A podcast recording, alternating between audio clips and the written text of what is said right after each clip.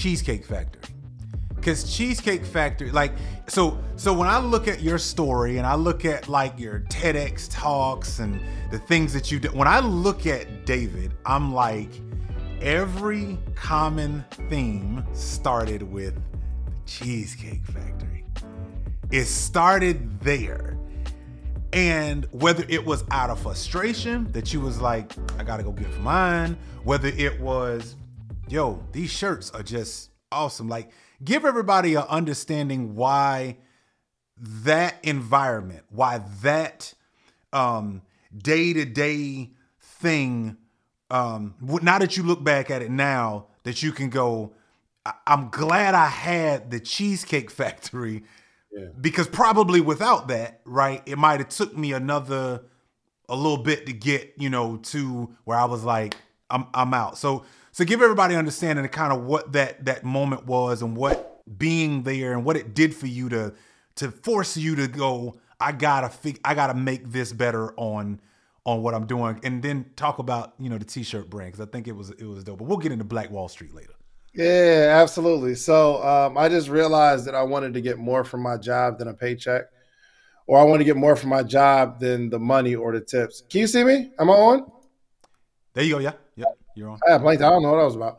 Um, but um, I wanted to get more from my job than the tips. So I, I just I started getting really into personal development, listening to a lot of Jim Rohn, um, just a lot of entrepreneurs, a lot of motivational speakers, and I realized that if I wanted to be better, if I if I wanted to like have a better situation in my life, I just have to be a better person. My friend Myron said something to me month uh, about a month ago. He said everyone is doing 100% of what they can do given who they are today. So Mm. while I was at 25, I was given 100% effort being who I was, a young, dumb, ambitious 25-year-old that was always looking for money. I was just chasing the stuff. But um, I just I just started really adopting this philosophy. What can I learn here? So I would I would go to my tables and every every table I have to give the same presentation. Hello, my name is David Shands. The fish of the day is salmon and mahi mahi. It comes with broccoli and mashed potatoes. This is the soup of the day. What can I get you to drink? But I noticed that I would I would slur my words and I would say fish of the day as if it was one word, fish of the day versus fish of the day. And I knew I would be speaking and teaching and training all over the world. And I knew if I if I couldn't at least pronunciate my words, I'll never get to my goal. So dozens of times every single day, I get a I, I get an opportunity to be more clear in my speech. Hello, my name is my, my name is David. Uh, welcome to the Cheesecake Factory. The fish of the day. No, no, no. I'm sorry. The fish of the day is. I go to the table. Hey, the fish of the day. Oh, I mean, my the fish of the day is.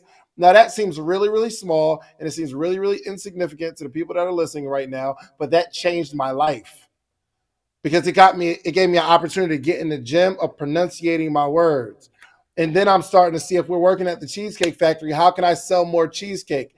Not for the job, not for the tips, but if I couldn't sell somebody a $7 cheesecake, how the heck am I going to sell them a $25 t shirt? So if I can get to the point where I can sell more cheesecakes and I can get them to buy more liquor and I can get that lady to get one, if I can convince this lady to get one more glass of wine at my table to have an amazing day, I knew I can get someone instead of buying one t shirt, they could buy two. I got way more from my job than money. But people are so focused on the fact that they hate their job that they're missing something. So that was like once I realized that, everything changed for me.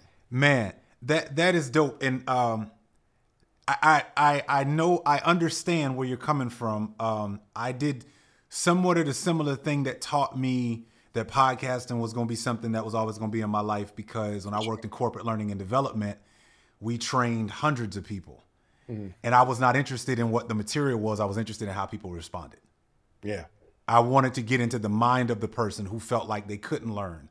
Or how do you get somebody who walks in angry to get them to crack a smile, to get them to relax, to be open to have a conversation. And somebody one day tapped me and was like, "Chris, that's that's personal, that's organizational development, that's culture.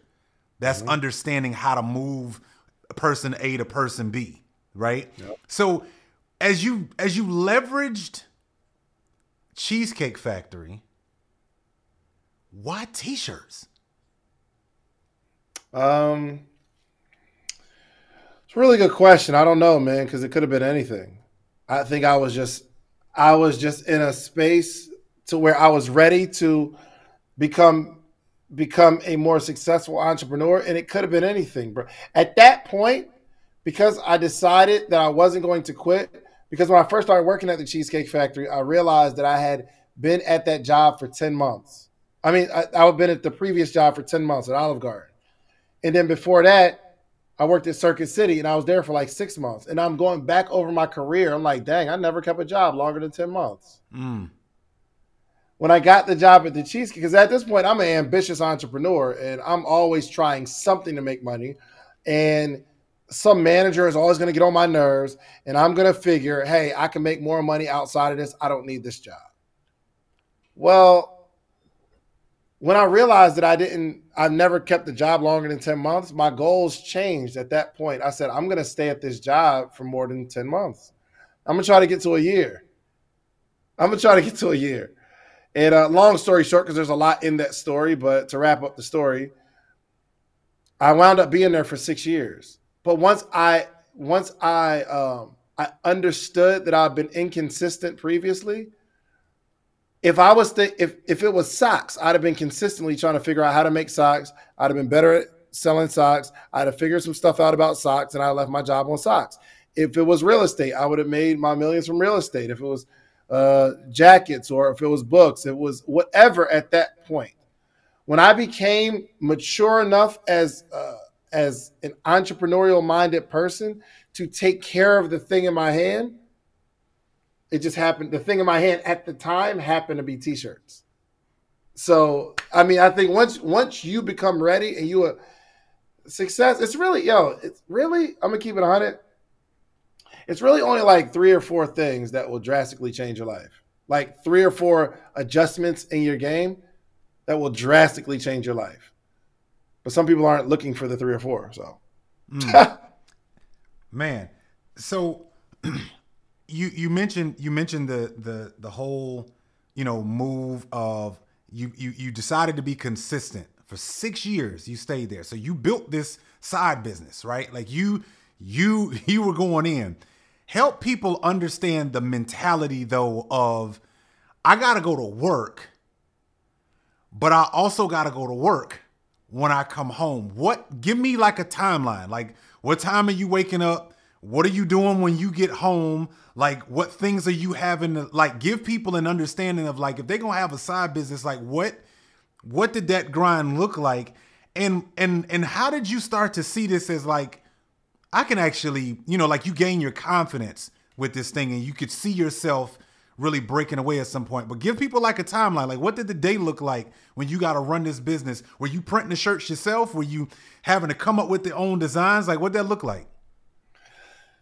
Uh, it wasn't super. Uh, it, it, might not be what most people think it was, but um, I started building my business on my off days because I work all day on my job and then I'd be tired when I come home and I probably would I don't know, hang out with whoever I was dating at the time and then I'm going I'm waking up at 12 o'clock to be to work at four. I mean that, that was my life at the Cheesecake Factory. So the only time I could commit was my off days. So even in my book, Dreams Are Built Overnight, um, there's a chapter in it called $100 off days, where my objective was to make $100 on my off day. If I could make $100 on each off day, that's an extra $200 a week. That's $800 a month. That was the grind. It was just hitting the goal. And sometimes when I get to $100, I take off and then I go kind of just do whatever with the rest of the day. so as what the, the the the life change came when I said I'm going to be consistent with this $100 off days. And I built my business two days a week. And then I called my boss, like, hey, man, um, I'll still work five shifts, meaning um, I'll, I'll still work all five shifts, even if I got to do a double. but I need three days off instead of two because I knew if I could make two hundred dollars on two off days, if I had a third off day, I'd be able to make three hundred dollars a week, which is twelve hundred a month. That would be cool. So I just worked doubles on one day and worked three other shifts, and I still got my five shifts in. They said cool. So I literally I kept doing that. I kept taking a day off and then working doubles. And by the time I actually quit, I wasn't really working that many days anyway. So that was my strategy.